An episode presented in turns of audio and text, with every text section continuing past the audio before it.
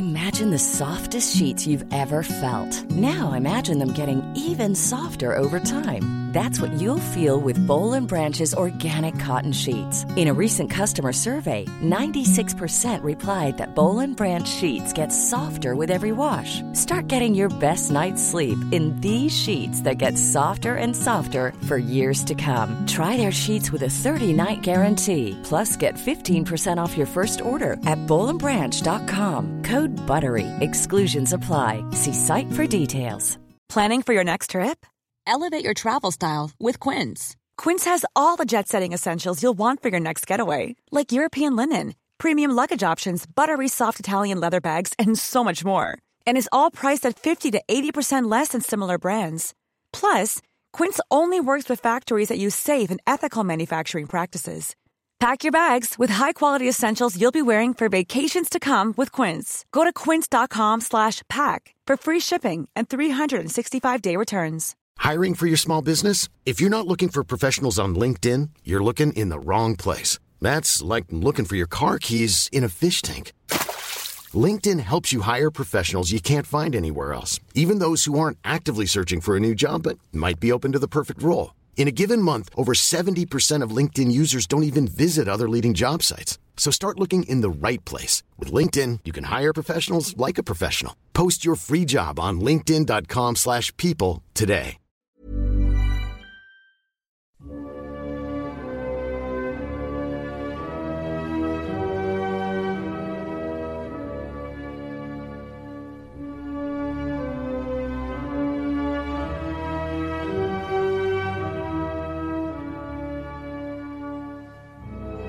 Hei og hjertelig velkommen til 198 land, Norges største podkast om geografi. Eller det har jeg ikke sjekka at det er, men jeg har eh, en god, god følelse på akkurat eh, på den geografipodkast-topplista at vi skal ligge ganske greit an der. Dagens land, Japan, det er et land som er ekstremt eh, tussete, og som jeg har gleda meg betydelig til å ta fatt på. Det er jo sånn at noen land så må man grave litt for å finne de morsomme eh, fakta. Men akkurat Japan, den researchjobben er, er ikke så krevende. Så det er en fornøyelse å, å, å, drive med. Med meg i studio så har jeg en som i motsetning til meg har vært der, og som har kjent eh, verdens fjerde største øynasjon på kroppen. Han har i løpet av sine over 20 år som en av Norges fremste programledere ledet hele to programmer. Ta vel imot Norges tøffeste kjendis, Jon Almås. Tusen takk. Ja.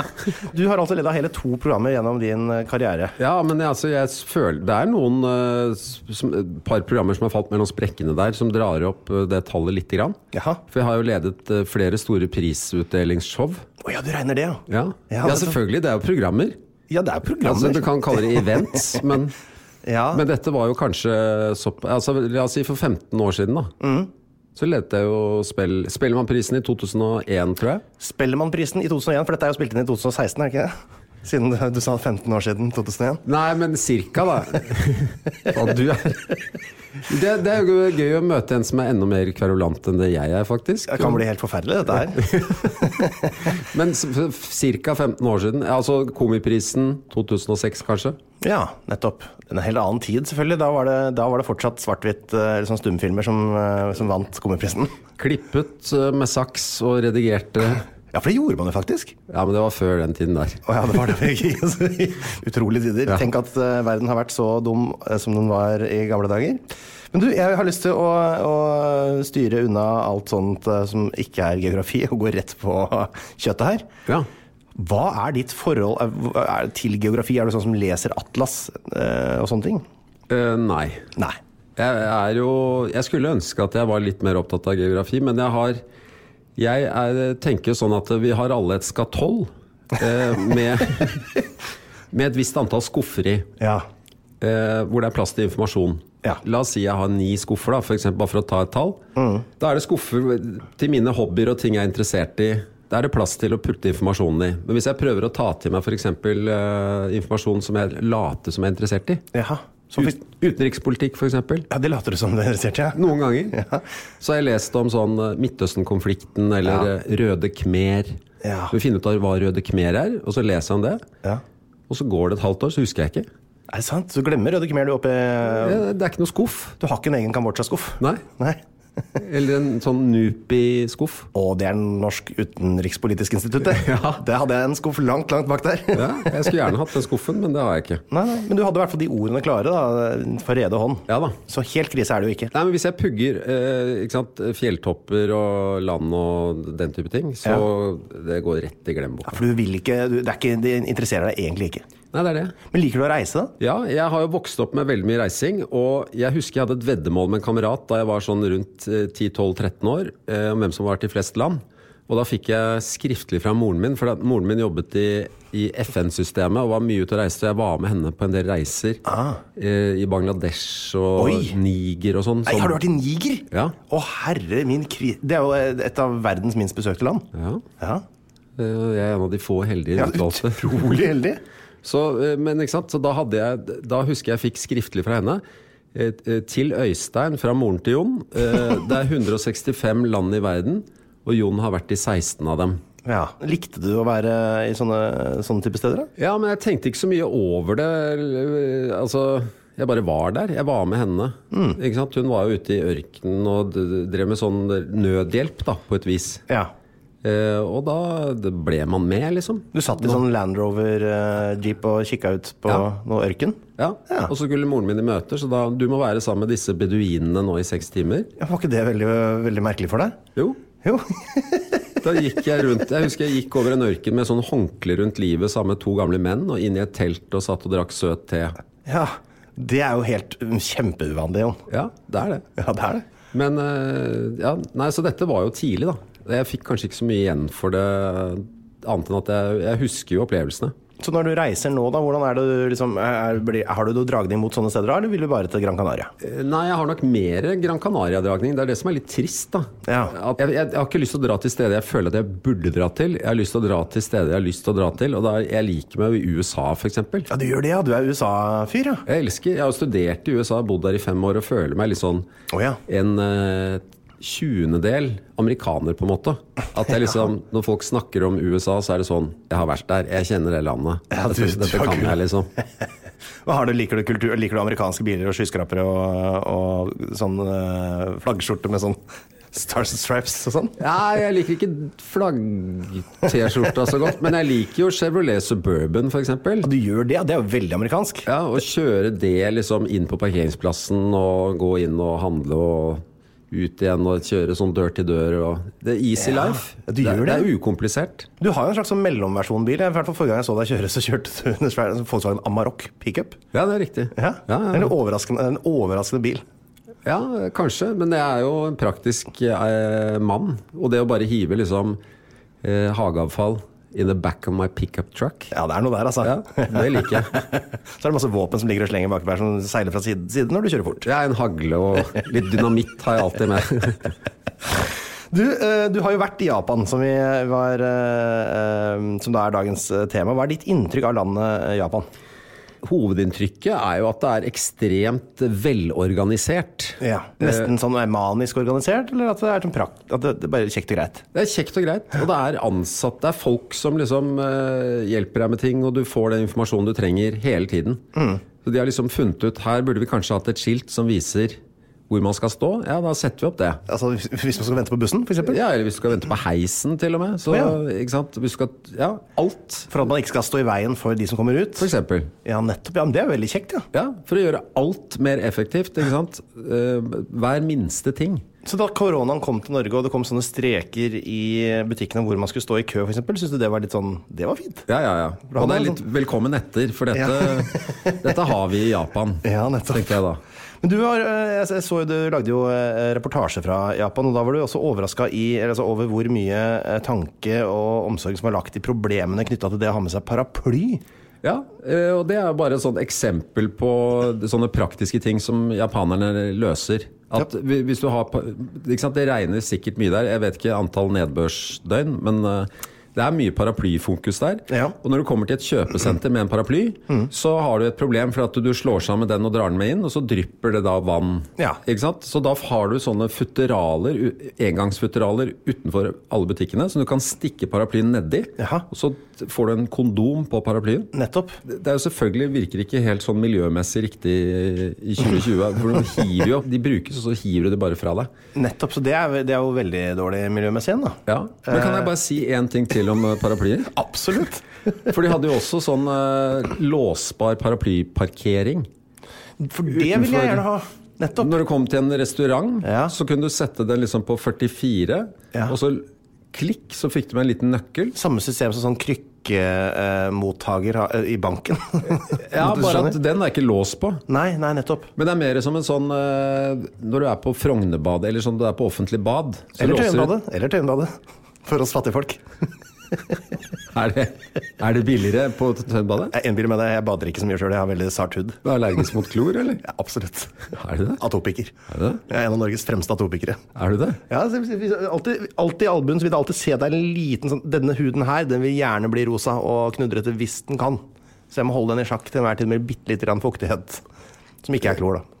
Ja, lotion? For eksempel. Dekubal, eller kanskje Spenol bør egentlig gjøre jobben, det òg, altså. Spenol. Ja, det er helt ålreit, det, altså. Jeg har prøvd Spenol på henda Ja. og tenkt at eh, spen, de bruker det på spener og jur. Da må Ja. man kunne bruke det på henda også. For du leser bakpå, så er det sånn Dette er på en måte urfuktighetskremen. Jurfuktighetskremen tenker du på. ja.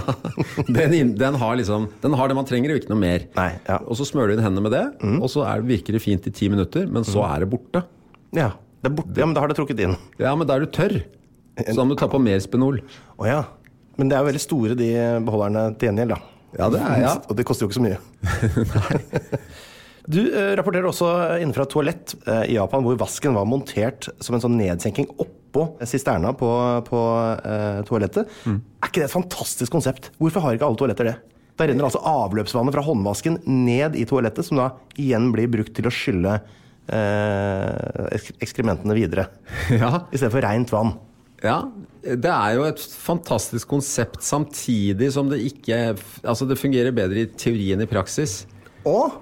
Hvorfor det? Nei, fordi at når du trekker ned Konseptet er jo at du, du trekker ned, og da skal Ja. jo sisternen fylles med vann. Og da kan vi like gjerne ta det, det røret som fyller sisternen, ut og opp på toppen Ja. av toalettet. Ja. Og så kan vi benytte oss av den vannstrålen liksom til å vaske hendene. Men Ja. dette er jo da en tynn, liten kaldtvannstråle. Ja. Og størrelsen på den vasken Ja, er jo ganske liten. For den er, jo, den er ikke større enn toppen av sisternen. Nei, så hvis du topp. skal vaske hendene under der, så vil det jo bli mye vannsøl. Eh, Det var, var ikke noe effektiv håndvask. Nei, så du altså, går altså mot denne uh, sisternepolitikken i Japan? Nei, jeg går ikke mot den. Ja, ikke det? Men jeg bare sier at den er ikke helt optimal. Nei, nettopp. Da skulle du vært eh, med meg på ferie i Sri Lanka i 2016. For der hadde de akkurat samme konseptet, bare at der hadde de bare tatt av toppen av sisterna. Så kunne du stikke hendene ned i sisterna og vaske hendene ned der. Ja, ja. Men der var, også, der var det også en eh, restaurant som hadde et toalett som da var inne, sa de. Så måtte jeg gå inn. Da gikk jeg først eh, gjennom kjøkkenet, som da var veien til toalettet, som er et dårlig tegn i utgangspunktet. Men det som er et enda dårligere tegn, var at inne på kjøkkenet stod en gammel mann og dusja. Rett på gulvet. ja du, kunne, du kunne vaske tennene dine i dusjvannet hans. Det kunne jeg gjort, men det virka ikke som det ville gjøre hendene mine reinere. Tvert imot. Vi skal til dagens første spalte, og det er Faktaboksen.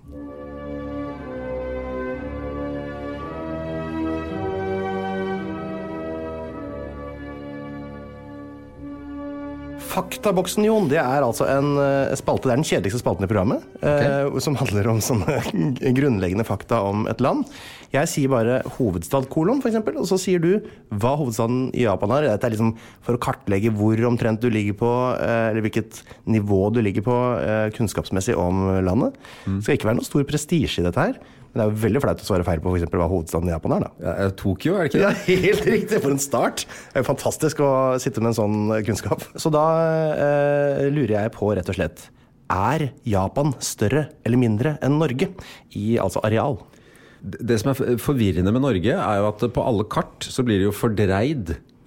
På grunn Ja. av denne uh, projeksjonsmetoden de bruker når å lage kart. Ja, På disse Mercator-kartene, som er de vi bruker her, så er jo Norge helt enormt stort. Ja, så det, det er vanskelig å få oversikt. Men når jeg eh, nå var med på 71 grader nord, så kjørte vi tvers over Finnmark. Ja, Eller vi kjørte fra Narvik til Finnmark, og det var to ganger åtte timer. Det er veldig langt. 16 timer Ja. for å komme helt til, bort til øst. ikke sant? Så det er jo det er dritsvært. I det nye fylket Troms og Finnmark så tar det over 15 timer å kjøre helt fra vest til helt øst. Ja. Så det, jeg har rett og slett ikke peiling, men det kan godt hende det er mindre. altså. Ja, Det er faktisk helt riktig, men det er ikke så mye mindre enn Norge. Så du er jo helt eh, på sporet. Det er mindre enn Norge inklusiv Svalbard, men det er større enn Norge uten Svalbard. Så det, så det er eh, rett og slett ganske sammenlignbart med Norge i størrelse. Ja. Tenk på det. Ja, jeg tenker på det nå. eh, Men- for jeg, det, det slår meg nå at det er lenge siden jeg egentlig har sett på Japan på et kart. Jeg gjorde ikke det før jeg dro, det burde jeg kanskje ha gjort. Ser ut som en banan. Det er ja, det, det er liksom en øy som ligger der, ikke sant? Liksom bøyd øy, er flere øyer, da. Men uh, en som hovedøy, og så en litt mindre øy, og så litt enda mange flere veldig mye mindre øyer. Ja. Og så har vi da et spørsmål som går på innbyggertall. Jeg lurer på om du vet om det er flere eller færre innbyggere i Japan enn i Norge?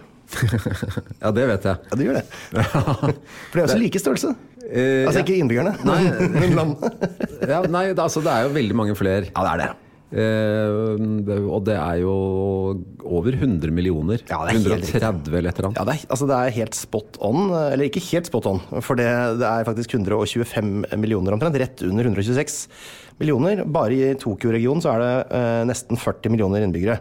Men det er dalende befolkningstall. Det har akkurat da falt ut av lista over ti mest folkerike land. Så nå har Mexico rykka opp på tiendeplass. Så vi kan jo bare gratulere tacoens hjemland med en eh, topp ti-plassering der. Ja, nei, men det er jo det at uh, i Norge så er det jo mange steder hvor det ikke bor folk, men der er det mer uh, antagelig Det er flere store byer, og det, altså folk bor tettere, rett og slett. Folk bor tettere, og de bor altså så forferdelig tett. eh, Noen av stedene også. Disse bitte, bitte små knøttsmå hotellene hvor man kan bare putte mennesker inn i små bikubehull, f.eks. Der er det veldig mange mennesker. Ja. Og vi kjørte jo Vi var jo egentlig bare i Tokyo, og da Ja. det var jo noen ganger vi tok tog i en time. Ja. Det var fremdeles i Tokyo. Men det kan du gjøre med 31-bussen i Oslo òg, hvis du tar den helt fra Fornebu til Grorud. Det er jo nesten eh, en time. Nå er Fornebu riktignok i Viken fylke, da. Nettopp. Jeg går videre til eh, spørsmålet hva heter Japan på japansk? Nippon? Nippon er riktig, det betyr altså soloppgangens rike. Myntenhet i Japan? Det er yen. Det er yen. Vet du hvor mange yen det går på ei krone omtrent? da? Ganga vi med ti eller noe, eller? Helt riktig. Ti igjen på ei krone. Ja. Er Japan med i EU? Eh, EU er det vel ikke med i? Helt riktig. For det er en europeisk union. Ja. Og du slenger inn lurespørsmål? Innimellom så gjør jeg det, Oh, ja. men veldig sjeldent. Og det er det som kanskje gjør det mest forvirrende. Vet du hva demonyme er for noe? Altså hva de heter, de som bor der? Ja, riktig. Ja, for der er det jo Der er det, verserer det jo flere Nei, det gjør, gjør ikke det. Den ene skolen den er nedlagt. Den gamle eh, japaneser. Ja, den er nedlagt, den skolen. Ja, så da heter det japaner, da. Det heter japaner, og det heter japansk. og jeg vil også helt til slutt bare vite, vet du hva styresettet i Japan er for noe? Ja, Det er jo en keiser der. Det er rett og slett et parlamentarisk, demokratisk, konstitusjonelt keiserdømme, ja. Som er jo et helt uh, utrolig system. Det er, politisk makt ligger jo da hos parlamentet, og så er det da han keiser Naruhito. Han er egentlig en sånn seremoniell type, da. han er bare klipper snorer og sånne ting. Og det er faktisk den keiserfamilien altså i Japan. Det er den rojale familien som har den lengste ubrutte linja over 2000 år. Ja. Da er vi ferdig med det kjedelige, da, eller? Jeg syns det var ganske spennende. Så hvis, det? hvis det er kjedelig, så gleder jeg meg til fortsettelsen. Herregud, vi går til spalten Japan er jo klin kykkeli kokos, jo.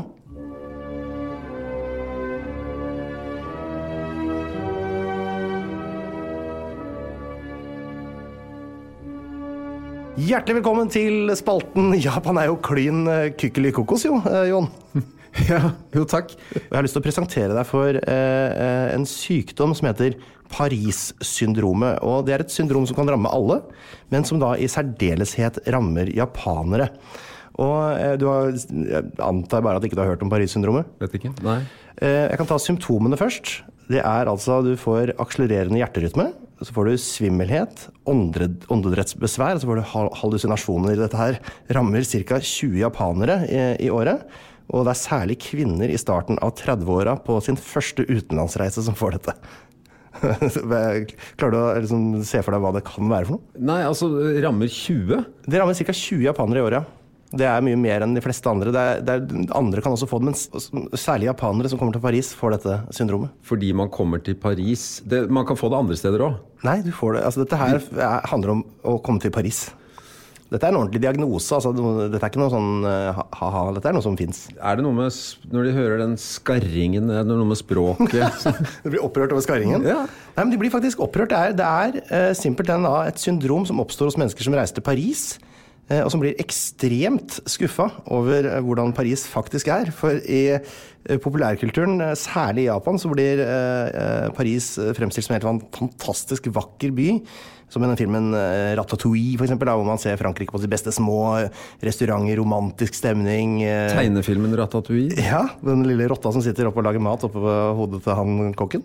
Ratatouille heter den faktisk. På norsk, ja, men ikke på engelsk. Ikke? Der er den ratatouille. Ja, selvfølgelig. Så et enda bedre ordspill.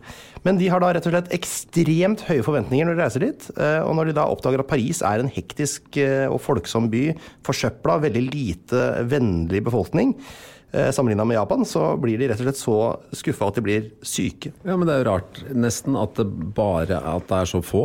Altså, Jeg tror Det fins vel nordmenn òg som blir skuffa, men kanskje det er det å bli så mer- skuffa at du får åndedrettsnød og må ha medisinsk assistanse. Ja, men også har nordmenn i tillegg en eh, mye større forståelse av hvordan Paris er i utgangspunktet, mens japanerne, for dem er det mye mer mystisk. Særlig de som er på sin første eh, utenlandsreise. For det er så langt borte, og Japan er så isolert. Spennende, da. Ja, det er jo spennende. Jeg ser jo for meg at en eh, japaner som dåner på gata, hva er det, hva er det med henne? Nei, hun er bare jævlig skuffa. Har Paris-syndrom. Er det en legesalen? Hun er dritskuffa. Det er gøy, da. Ja. Uh, vi- vi holder oss i spalten Japan er klin kokos. Uh, eller klin kykelikokos, som jeg har valgt å kalle den. Vet du hva det vanligste julemåltidet i Japan er? Og jeg tør eh, jeg vil gjerne påminne om at vi er i spalten Japan er jo klin kykelikokos. Eh, nei, jeg vet jo ikke det. Det er eh, faktisk eh, helt kokossvaret kokos svaret, for det vanligste julemåltidet i Japan, det er Kentucky Fried Chicken. Kentucky Fried Chicken eh, gjør da eh, 5 av sin årlige eh, omsetning på julaften. Ja. Det er det vanligste å spise i Japan. Da går man på Kentucky Fried Chicken og bestiller seg en pose med eh, fritert kylling. Og da er det ikke hvilken som helst fritert kylling, det er Kentucky Fried Chicken. Men jeg husker jo da jeg var der, så besøkte jeg jo noen hjem, og da hadde de jo sånn frityrkoker, Ja. flere av de. Mm. De hadde det fremme. Ja. Altså Det var en del av Det sto på benken på samme måte som vi har brødrister. Oh, ja. Så var det frityrkoker, så Neste jeg tenker at det er mer sånn England eh, å ha det, men japanerne japanerne også gjør det Også. ja, vi friterer. Ja, men så, ja, jeg tenker meg om, så har du tempura øh, og sånne ting. da. De elsker jo litt fritert øh, kylling og fisk, de. Har du hørt om noe som heter øh, Kanamara Matsuri? Som er en eh, årlig festival i Kawasaki i Japan. Nei, aldri hørt om. Nei, Den eh, anbefaler jeg alle å dra og besøke. Det er den årlige penisfestivalen. Eh, hvor det er en stor parade med en diger penis som trilles eh, gjennom gatene. Så skjærer man ut grønnsaker og, i penisform og kjærlighet på pinne i penisform, og så spiser man det alle sammen. Og Det gjør både barn og voksne og går hånd i hånd og spiser små penisformede godterier. Og det ser veldig forstyrrende ut, hvis du har lyst til å bildegoogle det. Ja.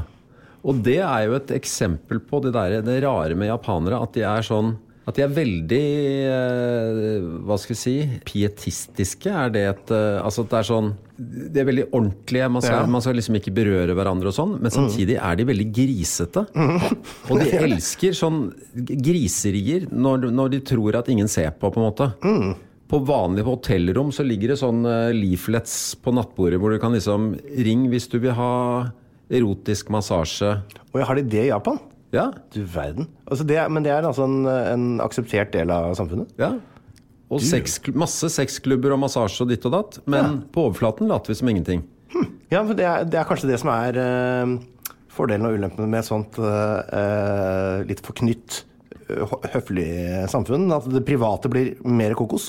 Ja, ja, men man skulle jo trodd at liksom Nei, peniser, det tøyser vi ikke med, på en måte. Men de Nei. er Ja, de har en grisete side. Disse japanerne. Jeg har et, eh, et eh, mystisk faktum til i denne Klin kykkeli kokos-spalten. eh, Og det er at 98 jeg gjentar 98% av alle adopsjoner i Japan, det er av voksne menn, ofte i 20-30-åra. Og det er rett og slett fordi at det er en tradisjon at firmaer går i arv fra eh, mannlige sjefer da, til deres unge mannlige arvere. Og businesseiere uten barn, eller som bare har fått jenter, stakkar, eh, de eh, adopterer derfor da gjerne en ung ansatt som de da mener er egna. Dette har skjedd i f.eks. Toyota og Suzuki og sånne firmaer. Hvor da sjefen da bare har adoptert deg. Ja, for at du skal være sønn på papiret for at du skal kunne ta over. Er Helt riktig. Hvem kunne du, kunne du tenke deg å adoptere en mann i 30-åra for å som sjansen. kunne føre stafettpinnen videre.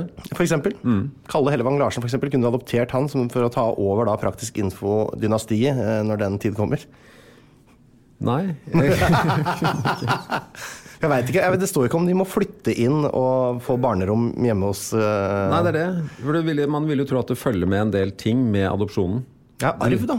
Arv er vel eh, hovedmotivasjonen her. Ja, men da, bare arve businessen er jo én ting. Det høres veldig komplisert Det høres rett og slett klin kykelikokos ut. Det er helt klin kykelikokos. Jeg kan ikke tenke meg noe mer frustrerende enn at hvis min far da eksempel var sjef i Mitsubishi, eh, og så tenkte jeg at søren, jeg ligger godt an til å arve det konsernet, og så adopterer heller faren min en, en av sine unge ansatte som han mener er bedre egnet til å drive bedriften.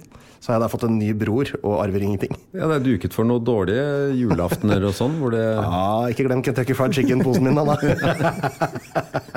Eh, har du, det har du garantert ikke, men det er en fyr som heter Masabumi Hosono. Jeg skulle spørre om du hadde hørt om han.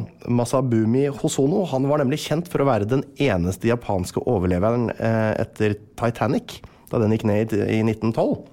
Og han kom jo da hjem til Japan, og tør du gjette på hvordan han ble mottatt i Japan eh, ved sin ankomst? Sine klin kykelikokos. Klin kykelikokos. Det var vel folk rasende da på at han kom. Han ble hengt ut som en feiging fordi han eh, valgte å ikke bli med skuta ned sånn som de andre. Ja, nettopp. Så han ble ledd ut. Ja. Feigingen sjøl, som valgte å flyte opp til overflaten Ja. i uh, Titanic. Nei, det er klin kykelikokos. Det er klin kykelikokos. Eh, skal vi snakke litt om folk i Japan, da? Ja, Da hører vi litt nasjonalsang, og så snakker vi litt om sjølveste det japanske folk. Hey, I'm Ryan Reynolds. Recently, I asked Mint Mobile's legal team if big wireless companies are allowed to raise prices due to inflation. They said yes. And then when I asked if raising prices technically violates those onerous two year contracts, they said, What the f are you talking about, you insane Hollywood ass? So to recap, we're cutting the price of Mint Unlimited from $30 a month to just $15 a month. Give it a try at mintmobile.com slash switch. $45 upfront for three months plus taxes and fees. Promo rate for new customers for limited time. Unlimited more than 40 gigabytes per month. Slows. Full terms at mintmobile.com. Hey, it's Ryan Reynolds, and I'm here with Keith, co star of my upcoming film, If, only in theaters, May 17th. Do you want to tell people the big news? All right, I'll do it. Sign up now and you'll get unlimited for $15 a month and six months of Paramount Plus Essential Plan on us. Mintmobile.com slash switch. Upfront payment of $45 equivalent to $15 per month. Unlimited over 40 gigabytes per month. Face lower speeds. Videos at 480p. Active Mint customers by 531.24 get six months of Paramount Plus Essential Plan. Auto renews after six months. Offer ends May 31st, 2024. Separate Paramount Plus registration required. Terms and conditions apply if rated PG. Since 2013, Bombas has donated over 100 million socks, underwear, and t shirts to those facing homelessness. If we counted those on air, this ad would last over 1,157 days. But if we counted the time it takes to make a donation possible, it would take just a few clicks. Because every time you make a purchase, Bombas donates an item to someone who needs it. Go to bombas.com slash ACAST and use code ACAST for 20% off your first purchase. That's bombas.com slash ACAST, code ACAST.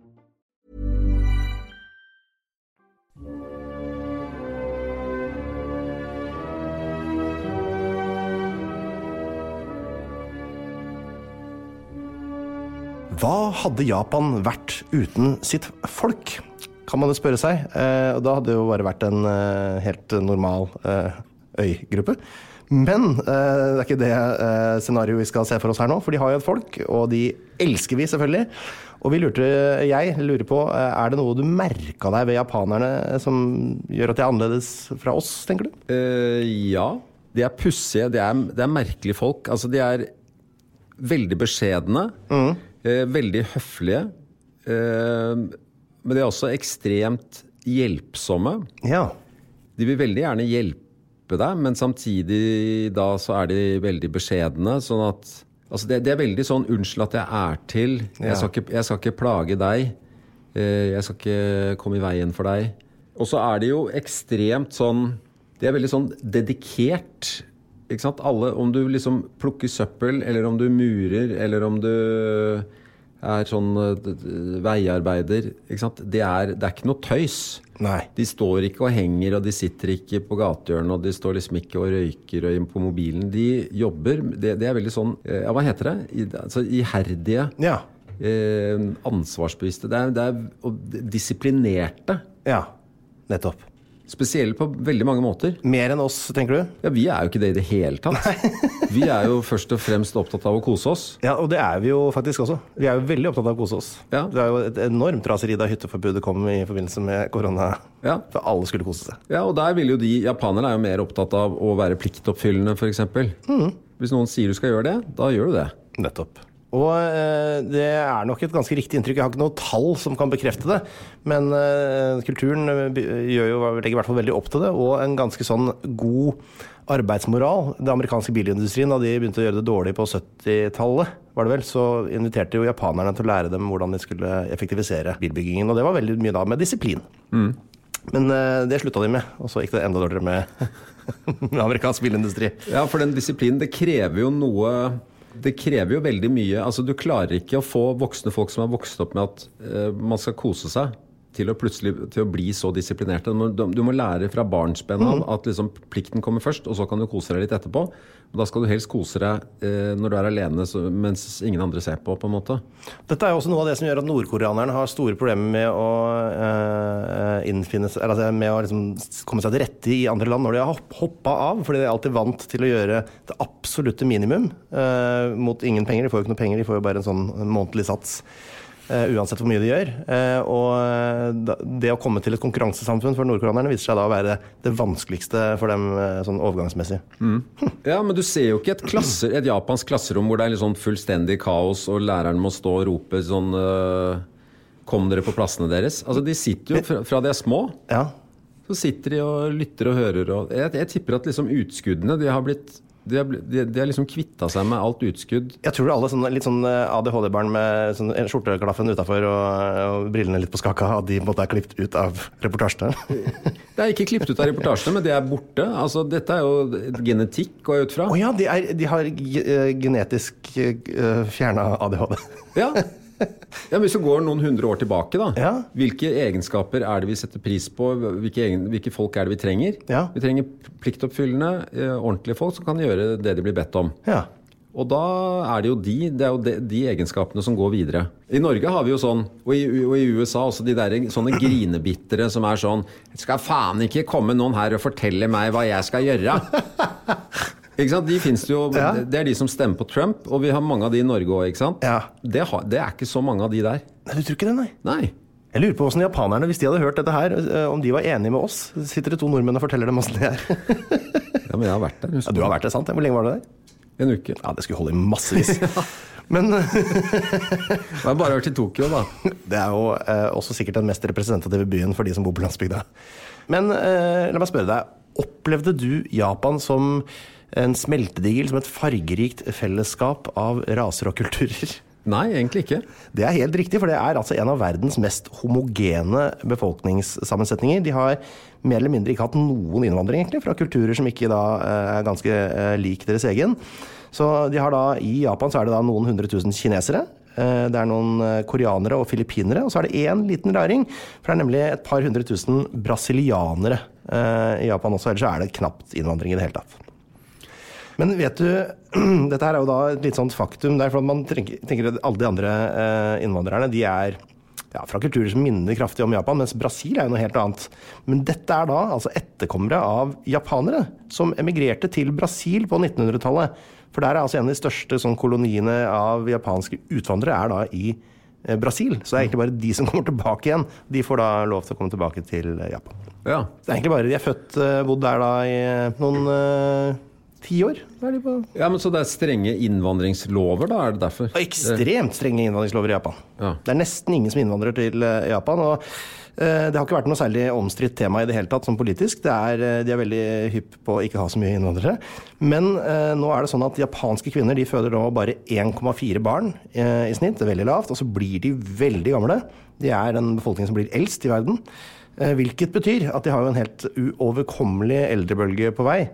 Eh, Og nå har de da prøvd med sånne kampanjer for å få damer til å føde flere barn, og, for, og menn da, til å påvirke damer til å føde flere barn.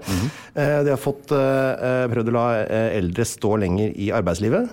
Men nå er det faktisk i ferd med å skje det at de er nødt til å ta inn innvandring for å løse dette problemet. De skal da slippe inn ca. 500 000 innvandrere, utenlandske arbeidere, fram mot år 2025. Det de er hypp på, er folk altså Det som diskvalifiserer deg, eh, er høy utdanning. Lov, de vil ikke ha høyt utdannede innvandrere. De vil ha lavt, lavest mulig uh, utdanna innvandrere. Men har, eh, du, får, du kan få arbeidstillatelse på midlertidig opp til ca. fem år. Men hvis du skal være lenger enn det, så må du da bestå en veldig sånn streng test hvor du bl.a. må snakke en del japansk og sånne ting for å da få permanent oppholdstillatelse i Japan. Men det som er en ting som er spennende, eller litt interessant, som jeg liker å si I grell kontrast til resten av praten. Ja, med befolkningsvekst. ja. Det er at hvis man er et par eh, Dette har jeg bare tenkt på noen ganger, og jeg, det er mulig folk ikke, ikke liksom tenker så mye på det. Hvis man er et par, og så får man et barn, ja. så tenker man at da har man jo gjort jobben sin.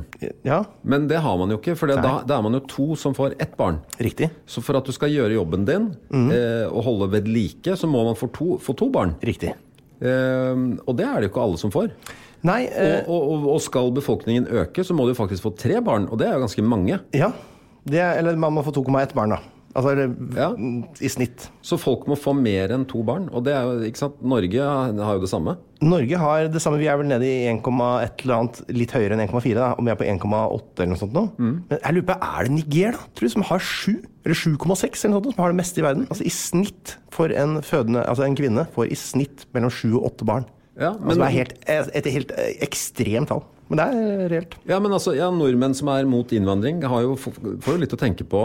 For hvis vi bare fortsetter med å få ett til to barn, ja. så blir det færre og færre. Og, og det, er det, jo, det, er ikke bærekraftig. Og da er det bare én ting som gjelder, Jon, og det er å få kvinnene ut av arbeidslivet. og hjem, hjem, tilbake. Og de kan føde masse, masse, masse. masse. Nettopp. Ja. Visste du at 27% av befolkningen i Japan er over 65 år? Det er et ganske skyhøyt tall. 12% bare er under 15. Eh, og dette her sammen eh, gjør at det selges flere voksenbleier enn barnebleier i Japan. Nei, det visste jeg ikke. Det er ganske spennende og spenstig, vil jeg si. Faktum. Ja, men det betyr at det ble født flere før enn det gjør nå?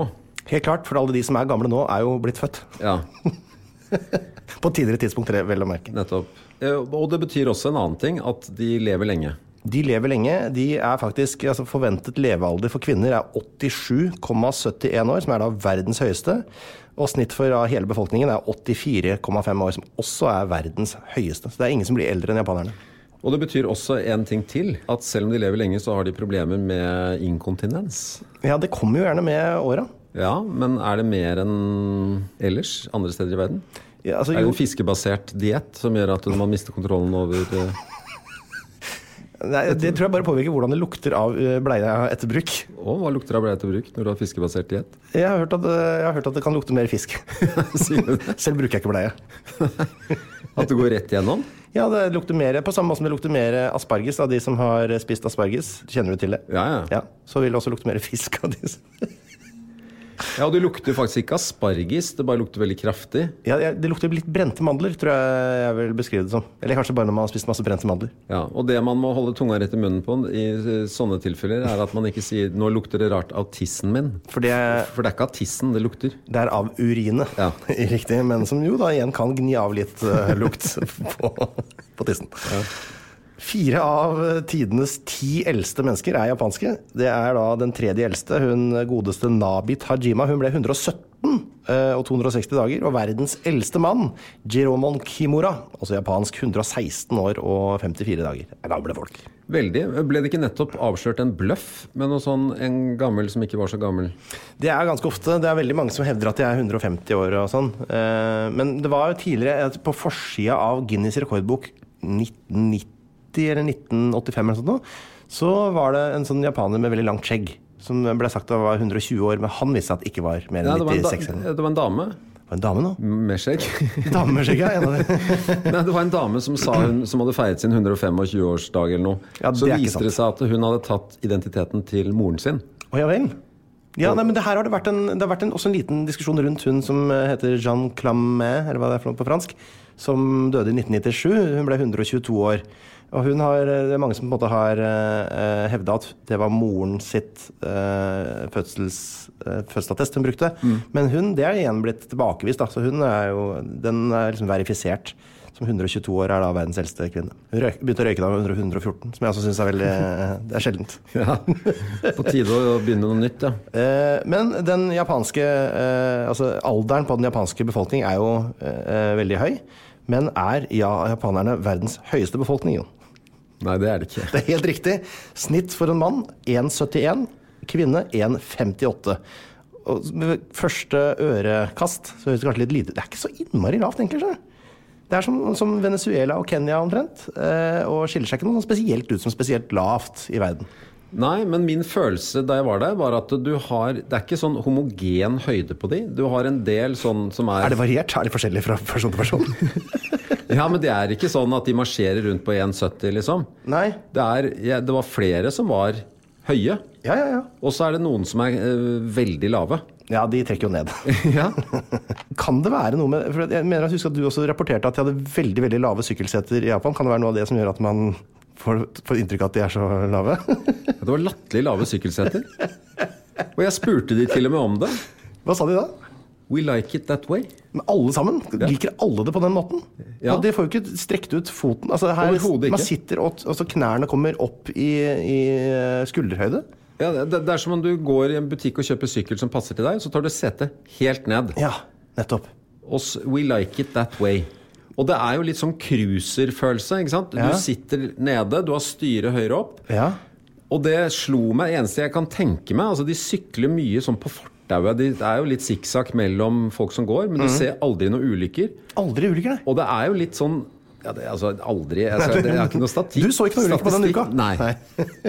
Men i forhold til hvor mye sykling jeg så, så skulle man trodd at det var litt mer sånn wow, wow, wow, ring, ring, ring. Ja. Mm. Liksom her, nå skjer det noe. Men de har full kontroll, og du får jo bedre balanse når du har setet lavt. Og gjør man det? Ja, det gjør man jo. lav fart kanskje, men ikke i høy fart, vel? Jo. Ja, gjør kanskje det. Ja, for lavere tyngdepunkt, ja. Ja. Nettopp. Lavt tyngdepunkt. Mm. Du får ikke så mye kraft, men det trenger du ikke, for det er ganske flatt der. Ja. Og så er det lett å ta liksom føttene ned i bakken. ikke sant? Du, du sitter ikke og vakler oppå en sånn. Nettopp. I Oslo så kan du jo se folk som velter, liksom. eh, Ja, men de har sånn racerrumpe sånn som er helt eh, 30 graders vinkel, og så har de eh, ofte sånn sykkelsko som sitter fast i sykkelen. Ja, men du sitter foroverlent med rumpa veldig høyt. ikke sant? Og Jeg det, gjør jo det selv. Jeg syns det er veldig komfortabelt å kunne strekke foten helt ut Ja, Og det er jo det de anbefaler, de, de som tilpasser sykler. i Norge. Ja. Ikke i Japan. Nei. Nei. Men altså for å vise da hvor, eh, hvordan da japanerne plasserer seg, så, da, så har du da det høyeste folket i verden. Det er da nederlenderne. De er, mennene er da 1,83, kvinnene 1,69. Det laveste, de laveste menneskene i verden er da eh, laotene fra Laos og østtimorerne, tipper jeg det er uttalt. Skal ikke sjekke av demonymet der.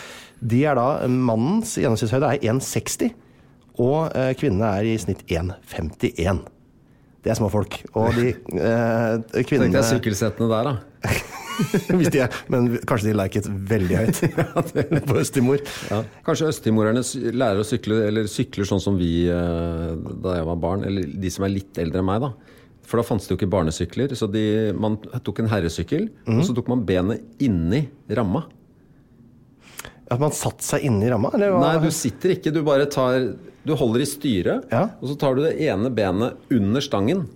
Du tar det ene benet beinet under stangen? ja? Under stangen inn på pedalen på den andre siden. Og så sykler man sånn. Å ja. Det, eh, Så du bruker ikke setet. det høres jo risikabelt ut. Ja.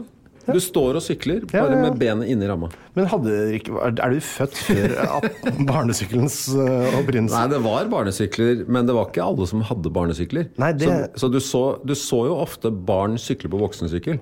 Ja. Og da hadde du ikke sjans til å være over stanga. Nei. For bena var for korte. Da måtte du inn i ramma. Men man kunne ikke, hvorfor brukte man ikke heller damesykler som har disse eller bøyde I gamle dager hadde i hvert fall veldig sånn ustabil ramme som gikk veldig dypt. For Ja. at man kunne gå på med skjørt uten å vise eh, underbuksa si. Jo, jo, hadde man det, så kunne man jo bruke det, men det, det, det, det er ikke en luksus alle hadde. Det, det, det, det er sikkert sant. Hadde du inntrykk av at japanerne er et lubbent folk? Eh, nei. De har en sånn tradisjon for å bli ca. 80% mette, som, eh, som man lærer tidligere som man skal strekke seg etter. eh, Sånn at man da ikke skal bli eh, tjukke. Og det er jo da, eh, med unntak av sumobryterne, selvfølgelig, som jo blir veldig tjukke. De har en gjennomsnittsalder faktisk. De dør mellom 60 og 65 år som regel. Til til forskjell fra de 20 år eldre japanerne ellers. Ja, Av kostholdsrelaterte ting, eller av å bli kastet på huet av Nei, nå, nei, kaste på huet ut. Det er det vanskeligste folk har kastet hele Ja, men de er jo sterke, de som kaster dem, da. Ja, nei, dette er jo da Det har mye hjerte og kar der, ja. Ja. Mye hjerte og kar. 80% av japanske barn vi er jo da fortsatt på folket her, de blir født med en såkalt mongolsk flekk, som er en sånn blåaktig fødselsmerke på ryggen som forsvinner etter noen år. Eh, dette er vanlig blant flere asiatiske befolkninger, og ganske vanlig blant amerikansk urbefolkning, faktisk, også stillehavsfolk. Er du født med mongolsk flekk, eh, Jon? Ikke så vidt jeg vet, men det er jo sjelden man ser eh, sin egen rygg, da. Det er sjelden man ser sin egen flekk hvis ikke man eh, er bevisst at den er helt spesiell. Ja, Du må ha to speil. Ja, det, Den type rikdom den eh, hadde ikke dere tilgang på, på lik linje med at dere ikke hadde sykler. Hadde ikke barnesykkel, bare ett speil. Vi var jo innom dette med eh, alderdom her, og jeg tenkte at vi kunne eh, trekke fram to helt sånn steingamle japanske idrettsutøvere som fortsatt eh, hevder seg eh, i, i verdenseliten. Eh, og det er da Kjenner du til skihopperen Noriaki Kasai?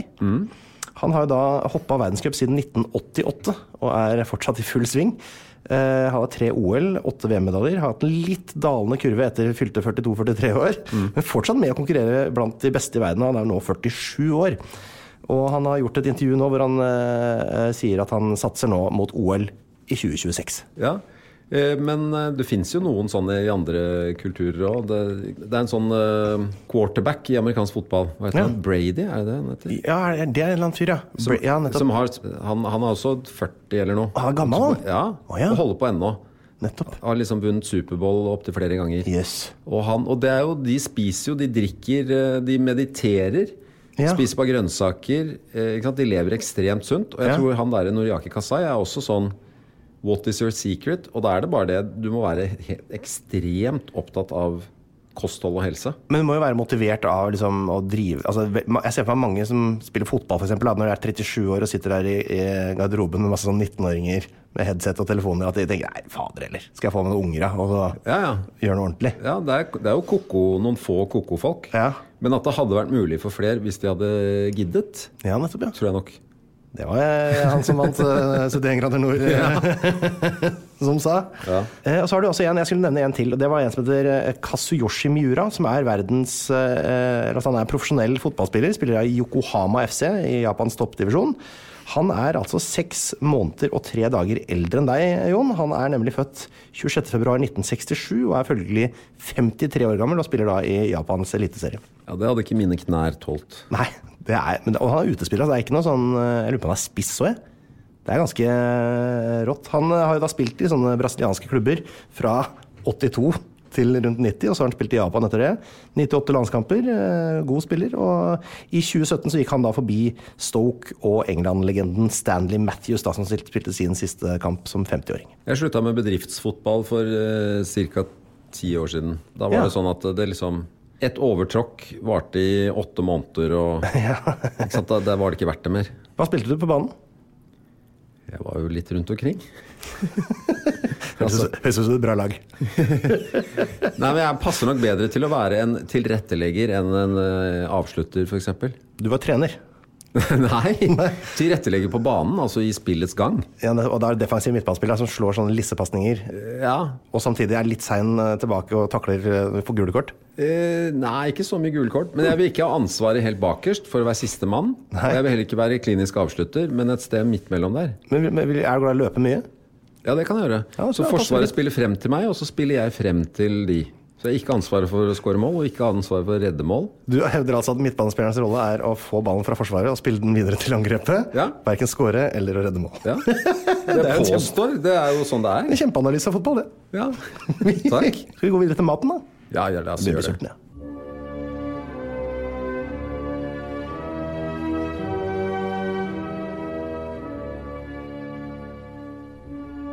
Vi skal snakke om japansk mat, Jon. Det Ja. er jo en deilig, et deilig deilig kjøkken. Eh, å, du rynker på nesen av det. Liker du ikke japansk mat? Jo, men eh, det er det at de har middagsretter hele døgnet. Hva er det du heller vil ha? Ikke det? Frokost, jeg frokost til frokost. Vil du ha vil frokost ha- hele døgnet? Jeg vil ha frokost til frokost, og så det er middag til middag. Og så kanskje noen brødskiver til kvelds. Jeg vil ikke ha kyllingsuppe med nudler til frokost, f.eks. Nei, nettopp. Hva vil du ha til frokost? Nei, jeg vil gjerne ha kanskje egg, eh, egg og bacon på en liten muffin, og kanskje en toast med litt syltetøy. I alle dager er du hotell, bor du på hotell? Nei, du spurte hva vil du ha? ja. Ja, ikke hva spiser jeg? Nei. hva spiser jeg? Var det det? Nei, du kan velge altså, Men eh, nei, hva du vil ha, ja. Altså, du vil Det vil jeg ha. Og så spiser jeg Hjemme spiser jeg jo enten to brødskiver, Ja.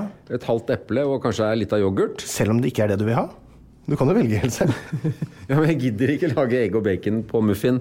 For jeg lever ikke noe hotelliv til hverdags. Nei, det gjør ikke det. Du har ikke resepsjon hjemme, f.eks. Nei. Man kan bare bestille ting. Nei, nettopp. Ikke sant? Men jeg sp og spiser jeg havregryn. Ja. Normal Med norsk mat, Med oppskåret frukt. Ja, ikke helt frukt. Og melk. Når du ser helt frukt, da blir du rasende. Jeg, tar, jeg blir ikke rasende, Nei. men jeg blir løsningsorientert. Og så deler jeg den opp i biter. For det er lettere å spise havregryn med eple f.eks. hvis eplet er delt opp i biter, enn at du slipper et helt eple opp i havregryn med melk. Nettopp, for du har melk oppi òg, ja. Men ja, for, du vil ikke ha havregrøt i stedet for? Altså velge den, liksom? Nei, det, tar unødvendig, det er unødvendig bruk av tid. Oh, ja. Og jeg har vokst opp med å bare spise havregryn med, med melk.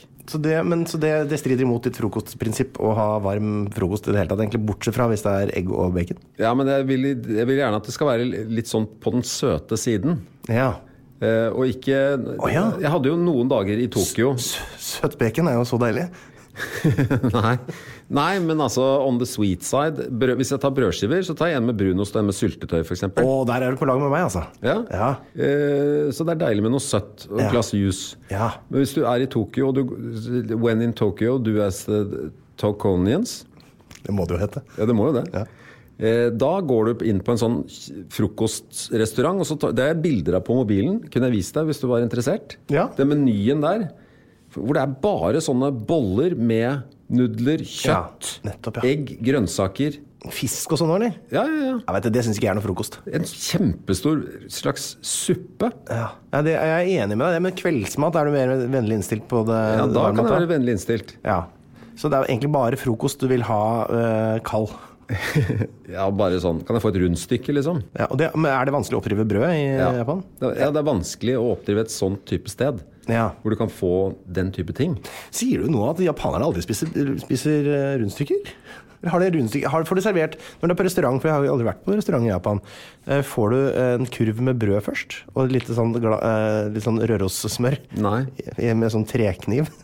Nei, nei, nei. nei. Gjør du ikke det? Nei, det gjør du ikke. Men Jeg lurer på om det var noen rekechips eller noe sånt. det gjelder vel ikke? Det er jo på en måte bare uh, matens flass. Matens flass. Det er jo det. Det er jo, det er jo ingen uh, reell Det har jo ingen på en måte masse. Vi skal snakke om japansk mat. Vi skal det. Ja. Uh, og uh, har du hørt om en matrett som heter sushi?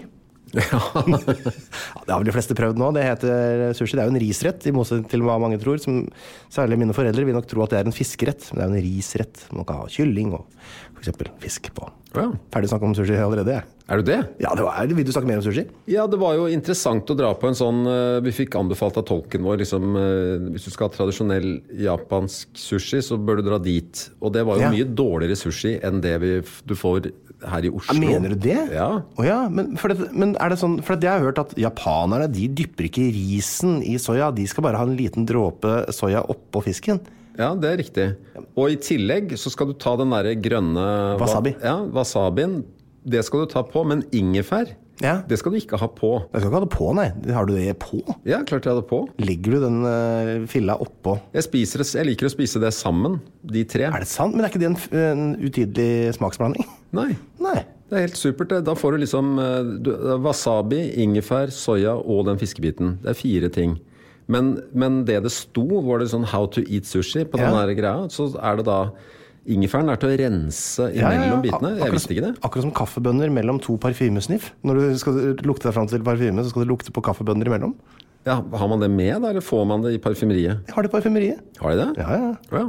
Nei, men også var det grove biter med masse med svære fisk som var ulekkert skåret opp. Å ja, eh, klumpete eller for grove Liksom- biter? Ja, sånn svære tunfiskbiter. Og liksom litt sånn eh, Så ut som de var gjort liksom tjapp, tjapp, tjapp, tjapp, tjapp.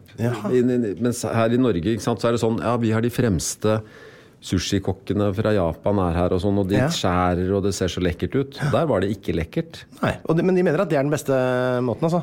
Ja, ja, ja det, det er nok ikke den råeste, men dette var et sånn tradisjonell japansk sushi. Det ga ikke noe mersmak. Men ta taco i Mexico er jo ikke sånn, som, sånn god sånn som vi har heller. De har jo sånn vond taco der. Ja, og fried chicken i Kentucky, har du spist den? Aldri. Den er ikke god. Er veldig god i Japan. Ja. God jul. Men det er ingen som spiser så mye fisk som japanerne i verden. Det kan man jo eh, berømme dem for. De, altså Gjennomsnittsjapaneren får i seg 70 kilo fisk i året.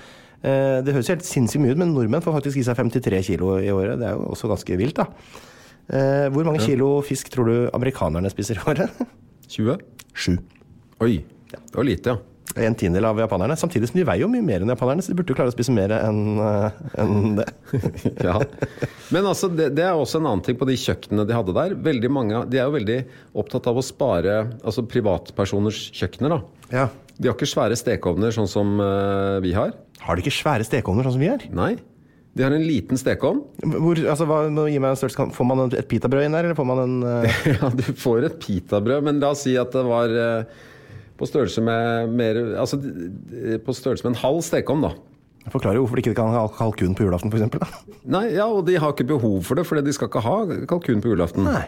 Vet du hva du spiser på julaften? Jeg Aner ikke. Men, eh, men de har til gjengjeld en fiskeovn. En fiskeovn. En egen fiskeovn. Jaha. Under der hvor kokeplaten er, Ja. så er det en, lite, en liten skuff Jaha. Hvor de baker fisken sin. Som, de trekker, som en skuff, altså som en kommodeskuff? Som du legger Ja. ting nedi? Ja, Trekker ut en skuff, der er det en rist, og der legger du fisken. Og så, så det er en egen damp, dedikert Ja, dampbasert, antagelig. Ja. Kikket ikke så nøye på den, men de, alle kjøkken, alle japanske kjøkken har det. What's this? Oh, that's, that's for fish. I put uh, approximately 70 kilos in here every year. Yes. Per person. Ja. Yes. Jøss, så det har det, ja. Men, eh, men så hvis de skal ha en, lage én stor eh, stekt ting, det, det Nei, er jo da umulig det er ikke stek, liksom. Pizza ble jo kjempevanskelig, da. Ja, men de lager vel ikke pizza? Men alle lager vel pizza? ikke japanerne. Nei, er det sant? Jeg har bare lyst til å nevne eh, automater. For jeg la merke til at det var mye automater. Eh, sånne Ja, som ja, som selger alt mulig rart. Vi lagde et innslag om det, men det ble ikke noe vellykka. Så Åh? vi droppa å vise det. Hvorfor klarte dere ikke å lage noe bra innhold ut av det? Nei, for vi lette etter eh, de spesielle automatene hvor du kunne få kjøpt truser og skjorter og slips og sånn, og vi fant ikke noe sted. Vi lette jo hele, trålte hele Tokyo rundt. Ja, for det er jo disse her berømte Altså det du har, du har jo, det er ca. 5,5 millioner eh, automater plassert ut i, Japan. Det er brusautomater, selvfølgelig, sjokoladeautomater og sånne ting som dere sikkert fant masse av. De har jo da også automater for vin, pølser, lyspærer, ris, dorull, agn, som jeg syns er veldig fin, ferske egg, som jeg ikke syns er så spennende igjen, eh, pornoblader og denne med brukte kvinnetruser, var vel den dere var på jakt etter, regner jeg med? Ja, jeg skulle gjerne sett den, men det, det du ikke nevnte nå, var varm kaffe. Det har de også. Ja, det har jo alle Det har de jo det Nei, men altså, du får ut en boks med varm kaffe. En boks? Ja. Altså som en colaboks, liksom? Ja. ja. Det er ikke bare varm cola? Nei. Nei. Det sto Nescafé og sånn ja. utenpå. Jøss, så det er altså ikke Det er bare iskaffe som de har varma opp? Nei, det er, eh, det er kaffe som er varm. Altså, det, det var jo Jeg, jeg syns det var helt tipp topp, jeg. Ja, ok, ja. Men, men den er gammel, da? Nei, måte. men det smakte ikke noe Det var ikke problematisk. Var Altså, hvis du er et kaffejålebukk, så det, det holder jo ikke, selvfølgelig. Ja, og Men vi er meg stolen her. ja, Er du kaffejålebukk? Jeg har jo tatt meg en kopp med Yrga Chef før hjem fra i dag. Ja. Ja, men den, jeg tror nok kanskje at du da, eh, og dine likesinnede, ville ikke sette pris på denne boksen med kaffe. Men for meg, som er mer sånn Ja, ja det er kaffe. Passerer som kaffe. Skulle du si at du var mer en, en av gutta på gulvet? Nei, men mer, jeg er ikke så veldig opptatt av ak akkurat om, om hvordan kaffen smaker. Jeg syns at det er, det Det er er litt mye av stemninga rundt det som er kaffeopplevelsen. Ja, for det er litt som med rødvin, ikke sant. At, uh, jeg har jo vært på restaurant med folk som er jævlig opptatt av rødvin. Tore Sagen, eller? Nei, Thomas Giertsen. Thomas Giertsen, selvfølgelig. Eh, Vi har hver vår snobb i gjengen. ja, og som bruker uh, lang tid på å bestille vin. Ja. Og det er ikke, noe, det er ikke sikkert at du får en bedre opplevelse enn en på polet til 130 kroner. For dette er det jeg, når jeg da har vært eh, for ute og bestilt en flaske rødvin som jeg syns er overraskende eh, kostbar, med Tore Sagen, da, som er min snobb, eh, så syns jeg ofte at det har vært flott å få være med på. At en har valgt ut en rødvin som er ah, flott, skal jeg kose, da koser jeg meg ekstra med den. Og kjenner etter Ja. Det er ikke bare den som jeg, du kan rense grillen med, som jeg vanligvis kjøper. da. Nei, men og noen ganger har du sånn Oi, var, denne var dritgod. Mm. Ikke sant? Ja, det er den, og den er dyr. Men noen ganger så kan det være Denne koster uh, 2000 kroner. Ja. Men den var faktisk ikke så jævla god. Ja, Det er veldig skummelt. Det må være en forferdelig opplevelse. Ja, men det mener jeg, det, Sånn er det med kaffe òg. At det er noe sånn derre Det brygges og det herjes og det holdes på, og så er det er ikke opplevelsen så veldig mye større enn om du hadde hatt f.eks. traktekaffe. Men traktekaffe er jo det beste. Ja, det, er noen som ikke kan godt. drikke det heller. Er For de må ha espressomaskin og dunke og slå og herje og stime og røre. Nok prat om Thomas Giertsen for i dag. det var fantastisk at du orka å ta turen helt til Hvor langt kom du fra, forresten? Jeg kom fra Nydalen. Det er ikke lenger, nei. Det er ikke lange biten. Og da har du vært i antakelig Nydalen allé 37, da, eller? Eh, ja, Nettopp. Det er der TV Norge har sine lokaler. helt riktig. Det er fantastisk å høre. Vi har ikke noe egen episode om Nydalen allé før vi kommer veldig veldig langt ut i den siste sesongen. Tusen takk for at du kunne komme hit. Jon Almås, Takk for meg. Hyggelig å være her. sayonara. Plan B. Planning for your next trip? Elevate your travel style with Quince. Quince has all the jet setting essentials you'll want for your next getaway, like European linen, premium luggage options, buttery soft Italian leather bags, and so much more. And it's all priced at 50 to 80% less than similar brands. Plus, Quince only works with factories that use safe and ethical manufacturing practices. Pack your bags with high-quality essentials you'll be wearing for vacations to come with Quince. Go to quince.com slash trip for free shipping and 365-day returns. When you make decisions for your company, you look for the no-brainers. And if you have a lot of mailing to do, stamps.com is the ultimate no-brainer. It streamlines your processes to make your business more efficient, which makes you less busy. Mail checks, invoices, legal documents, and everything you need to keep your business running with stamps.com. Seamlessly connect with every major marketplace and shopping cart. Schedule package pickups and see your cheapest and fastest shipping options from different carriers. With rates up to 89% off USPS and UPS rates. And with the Stamps.com mobile app, you can take care of mailing and shipping wherever you are. Make the same no-brainer decision as over 1 million other businesses with Stamps.com. Sign up with Code PROGRAM for a four-week trial, plus free postage and a free digital scale. No long-term commitments or contracts. That's Stamps.com. Code PROGRAM. Pst, det er meg, Einar Tørnquist her, han fra 198 land. Nå har jeg lagd en 198 land-app, hvor du kan eh, surre rundt på forskjellige kart og lære masse om forskjellige land, og du kan ordne og fikse, men det er også en hel haug med quizer, hvor du kan teste deg sjøl mot resten av Norges befolkning. Du kommer inn på topplister, sånn kan du se hvordan du gjør det i geografiquiz, pluss at det kommer en daglig utfordring. Dagens utfordring kan du teste deg sjøl. Vet du hva, det er en utrolig bra geografi-app. Relativt uh, lol-pakke. Prøv en sånn sju dagers gratis greie. Hvis du liker den, så kan du betale litt under ei krone om dagen, så har du den for life.